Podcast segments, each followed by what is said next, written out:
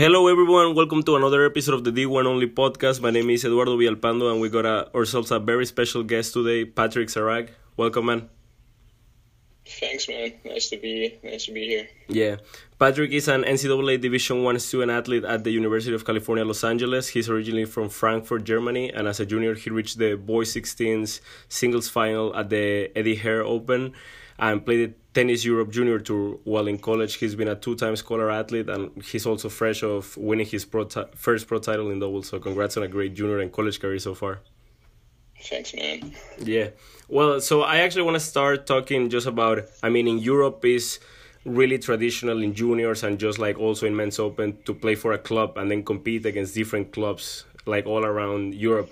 So it kind of gives you a sense of being part of a team despite being such an individual sport, which is not common for a junior player to see. How would you say growing up in that team environment helped you transition easier into college tennis? Well, I mean, it's definitely helpful. I mean, we start here in Europe from an early age. I mean, even if we're 6, 7, 8, we already start playing for our club. So we sort of have already that team spirit developed from a very early age, and I mean it's only beneficial when you sort of want to transition into a college program. And yeah, I was not surprised or shocked, but like when I came over, I guess I'm the only one who's not from America or not even not California in my team. So, and then I was like, first time when I got there as a freshman, I was kind of surprised that it don't have that same environment we grew up in, and that like a team sport is not really a common thing over there. So yeah, I'm definitely lucky to have experienced that during my junior career, which wasn't only in Germany. I played even in a couple of other like European countries. So it's definitely a great thing to have and to grab on when you're helped me in freshman year especially too. So it's a great resource to come back to. Yeah, for sure. And that actually leads me to my next question. Do you think it's more fun playing for a team instead of playing just for yourself? And I ask you this, especially knowing that you've lived both experiences in your junior career, playing just for yourself and also playing for a team. I mean, it's different. It's completely different. Both sides have their positives and negatives. I mean, it's great to be in a single competition. To be responsible for your own actions. I mean, you can't hide behind a team. You have to show your performance. You have to give your performance. You can't really, as I said, hide behind someone. You are the one who's taking charge of your performance and results. But on the other hand, it can get lonely sometimes, you know, especially when you're only focusing on singles, traveling on these, especially in the, you know, ITF juniors, etc. You're only playing for yourself, and therefore, playing for a team is in my experience it's you know, it's completely emotional. You wanna give everything for these guys you have on your team, or even girls. We had like a mixed team in early juniors in Czech Republic, so. Yeah, it's both have their sort of positives, but I'm definitely preferring, or I'm loving to play in a team, and I'm if I would prefer one or the other, I think I would go with a team event, just because you're having a better time, better experience. It's you're pushing yourselves towards, you know, a higher you know, performance. So yeah, I love the team events. Yeah, and over the years, I mean, the perception of college tennis in places outside Europe is changing. Sorry, outside the United States is changing, especially like in Europe, South America, and basically everywhere else. Because I have a lot of guests in the podcast who told me that earlier in their career, people told them stuff like, oh, college tennis is a waste of time, you're not going to be competing at a high level anymore, and stuff like that. Do you think that perception is changing nowadays? Definitely. I mean, I remember being 8, 9, 10, like the first time I got on a national squad was like with 11. And I was in a in an environment, in a practice environment, where all those Baylor alumni now, like Lars Perschke and Julian Lentz, you probably heard of them, yeah. Who were graduating and at that time, and who played for a great school and had these sort of competition. And so I was already trimmed from an early age, but when I look around, hear around stuff, it wasn't in my, like, it was on nobody's radar, like that something great like that over here exists. And as you said, I'm definitely agreeing with you that it's getting more and more not popular, but it's like more known and more public. What a great competition you can have over there, and it's really on the highest level. I mean, we have many great examples right now, great role models who are pushing through. So it's definitely getting more known, but I wish it would be, there's still a long path ahead. So everybody will, get the status and the great opportunity college tennis provides for upcoming juniors. Yeah, especially because I think right now that there's a lot of good European players who attended college and they're doing like really solid in the pro tour. I mean, you have the example of, aside from, of course, the Americans, you have the example of Cameron Norrie, Robert Linster, Carl Sutherland, Dominic Cofford. Like, all of these players are making like deep runs in pro events, and they attended college, So like it's kind of like proof enough for junior players that this is a good path to follow, I feel. Yeah, I mean, as I said, it was there was a prejudice a couple of years ago, or like as I said, 10 years ago, when I was growing up in my early junior days, that it wasn't really an option. It was a little bit smiled upon, but right now, where guys, especially European guys, I mean, even Torpegaard or you name it, yeah. Are really breaking through. So they start believing in them, and I'm, as I said, I'm hoping everyone here over here will realize that it's a great opportunity and a great plan. Be sort of to get prepared for later challenges and tasks. Yeah, and talk to me a little bit about your recruiting process in general, because yes, it sounds good when you say you're an athlete at UCLA, but what some people don't understand is how much of a pain it is to be accepted by the NCAA and just be eligible in general. Like, you have to send your transcripts, translate them. It's just like a big mess. So how was that whole process for you? Funny that you mentioned that. I mean, the whole recruiting process was I mean, to be honest, I underestimated it a little bit when I started, because I started to get involved with recruiting and stuff in my senior year in high school. So I was a little bit late. Yeah, I'm not gonna lie. I'd say, but so. I think, I think that's the most case here for my European fellows. We're getting a little bit late into it. I've heard like that in the US you guys start recruiting already in freshman year, which is completely absurd for our standards. But the process, it's a lot. It's I mean, especially when you're a senior in high school, sort of try to just graduate, and besides that, you have to translate all your transcripts. You have to get the eligibility status, as you said. You have to be in, you're in contact. So you're in contact with the coaches, you're trying to scheduling some recruitment trips. So it was definitely, I definitely underestimated the whole process. Yeah, how long did it take you to be eligible by the NCAA? The whole pro, I think I got eligible something around August or September,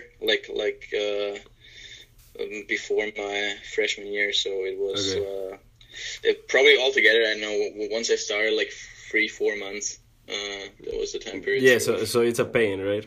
You were stressed out. It was really a pain, yeah. And then fast forward to now, you're in Westwood. How was that transition, just coming from Europe, going to the States? I mean, your English is pretty good right now, so I imagine your English was pretty good in high school as well. I think all German people speak proper English like since an early age. But how was just that? I don't think that's true for a couple of cases, but well, especially Germans, I don't know, with the accent. All the Germans that I know, my bad. I phrased that wrong. But how was just that transition for you, just coming from Europe into the States at first?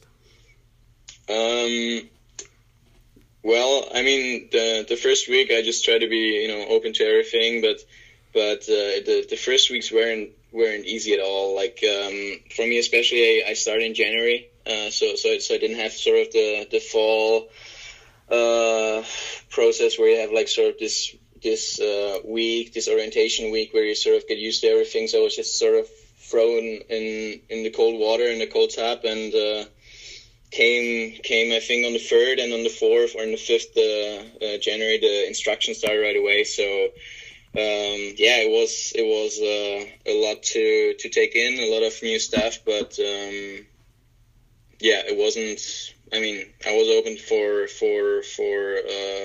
most of it, so I like it wasn't really a tough thing for me personally, but I can see how it can be a challenge, especially when you get like thrown like right into the season. It's not super easy for an European too. Yeah, it's just I think just a freshman in general. The fact that you're coming in the spring, you come right into the season, and what people don't understand for the people that come in January is that your teammates have been working already for like one semester. They're like one semester ahead of you in terms of like hierarchy when it comes like to the coach playing you. I don't know, maybe the coach has like more trust on this guy who has been seen like for the past 6 months instead of you who just arrived from a different country. I don't know. So I think a lot of people underestimate how hard it is also to come like right into the season in the spring.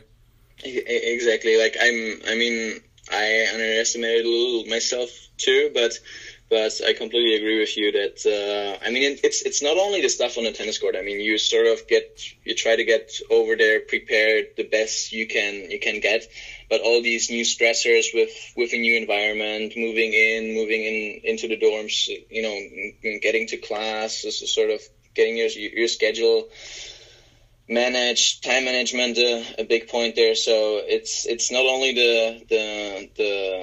the tennis, which is sort of stressing you out, but it's also like the surroundings, and there you need 1, 2, 3 weeks until you get settled and get, you know, until you're fully ready to start the season. Yeah. So I understand. I mean, of course, you're in Germany right now, but last year, were you still in the dorms or were you living like off campus? I was living in the dorms. The first year, I didn't. I was living with a footballer. The first 2 quarters, like the first season, and then I moved in with my teammate Eric for a whole year, just because it was tough to you know, find something in that time. But yeah, as until last year, I was in the dorms. Okay, yeah, that's pretty good. And did the level in college tennis surprise you, or were you expecting it to be this competitive? I've heard a lot of stuff, and I've been expecting it to be competitive. But what I was surprised, especially in the you know, in our region or conference, it's the depth the teams have, you know, like even in position 4, 5, 6, and even the guys who are not playing man, these all of them can hit. Like as you mentioned, the team competitions here in Europe, we had like possibly like 1 or 2, 3 solid guys, but then it was getting weaker, and you know, like you had off matches at the lower positions. But I was definitely stunned by the fact how deep and how equal the positions are, and how there's not really a drop off. So yeah, every position is fight for, and that's, I mean, good. Then competition increases performance. But I was definitely surprised and stunned by the fact how competitive and how great the level of college is, especially when you go down the lineup. Yeah, and man, it's just like the fact that you're in the Pac-12, which is one of the, I wouldn't say like the toughest conference in the country, but like the Pac-12 is like so solid, man. You got like Berkeley, USC, Oregon, like so many great teams. So it's tough, like no matter if you play one or you play six. Exactly. I mean, it's not only these good schools. I mean, also like other schools which are out of schedule sort of matches. You always have a good competition, so you don't really have sort of a match where you can relax and sort of not be 100% there. You have to really step up and be, give 100% on that day, or you might not, get off as a winner. It's really, competitive out there, as you mentioned. When it's your non-conference schedule, who do you normally play? Do you play like the UCs, like for example UC Davis, UC Irvine, and those schools, or who else do you play when it's like non-conference? I mean, from next year on, it will change with the new policies. But the last 2 years, we had a couple of the UC schools. You went to the East Coast, right? Too. Pardon me? You went to the East Coast too, right? Like, didn't you play like Michigan or something like that, or not? That wasn't us. We just went to. Before the indoors, we usually get to try to have like a indoor preparation match. So I think 2 years ago we played Illinois, and this year we played Western Michigan. So these are sort of the matches where we travel to. But yeah, but usually it's, as you said, the nearby schools and whoever is there. But yeah, definitely UC Irvine, UC Davis, Caesar, Liberty, these are a couple of the schools which were present. Yeah. Last year. And I mean, you've recorded some great wins in your career as a Bruin. How do you think your game transitioned into the college tennis style of just like everything being so fast paced, like coming to the net, serves and volleys, like chip and charge, and just your overall thoughts of it? I mean, yeah, it's a little bit different of a game, and I wasn't really expecting to adopt my game that much. But I came back for the clay season the following summer after my freshman year, and the first thing my home coach here was talking about was how great I'm transitioning and having how I increase and evolved as a volley player. So.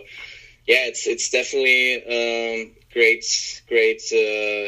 style. So you're getting complete. You're getting sort of education in tennis where you sort of complete your game, and I mean, for me personally, it helped me out a lot. Okay. Perfect. So this is the last question before we get to the final segment of the podcast. Something I really like to ask my guests is just about the mental health aspect for student athletes, because I think literally they go through so much in one day, just like from going to weights to class, breakfast, practice again, study hall. Like overall, it's a really busy day. And especially for you who are like European, so you're also away a long way from your parents and from your family in general, and I don't know if you have a girlfriend, but just like relatives in general. So would you say you were a bit used to it coming from the junior system, just like practicing, going to class and everything, or was it like really hard for you? That's a good one. Well, for me, with me having and being traveling from an early age, it wasn't that sort of a big deal throughout the times. I was like used to it from the ITFs, from the junior time.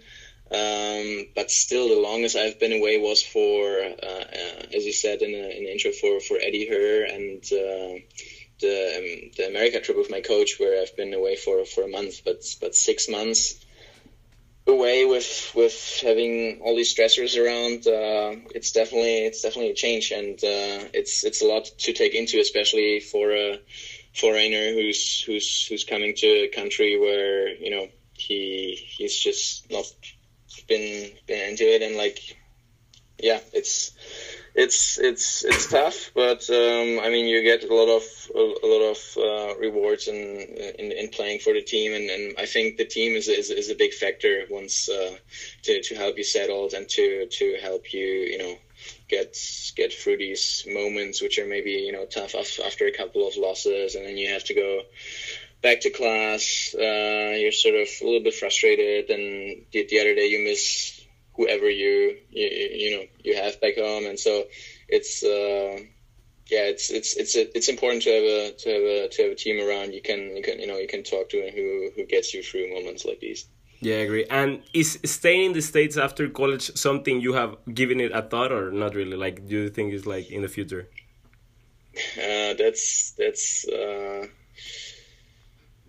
It's 4 years. You never know what happens, as our coach always says. But it's a thought which is very, which is far back in my mind, but many players do it. Cameron Norrie is sort of using the TCU facilities as his home base, where he practices in the off season, etc. So, or I think there's another. Kepfer is also coming back a couple of times. Konstantin Schmitz, when he had a wrist injury last year, he got the surgery done in Tulane, and also like practiced 3 or 4 weeks there. So it's tough to imagine for me to completely move to the States, because for that, I don't know, I'm just. Yeah, you don't like it that much. You don't like it that much. I like it. I like it. It's great, but it's a different story to Europe in general, or the culture aspects, etc. But it's something which is in the back of my mind, but I wouldn't take it for now as my first option. But it's always great to get out and have sort of a base where you feel welcomed and can always attach to. Yeah, for sure. Okay, this is the last segment of the podcast, called the D15. It's just 5 rapid fire questions. You would answer them as fast as you can. Okay. Frankfurt or Los Angeles? Frankfurt. Juniors or college? College. Favorite college memory? Beating SC at home. Most listened artist at the moment?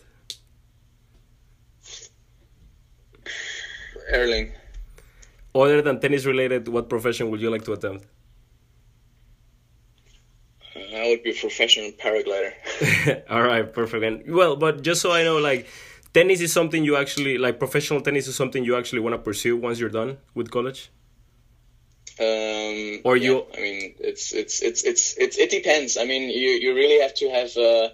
You really have to have sort of some signs which are logical to commit to turning pro, but the years will show. But it's definitely something which is maybe closer in my back mind than moving to than reality. Okay. Perfect, man. That's all I got for you today, man. Thank you so much for taking the time. I'm glad we could finally set this, like, the interview up and everything. So thank you, man. I really appreciate it. Thanks, man. Yeah, appreciate you got it. Thanks to all the fans for tuning in to another episode of D1 Only, and see you guys next time.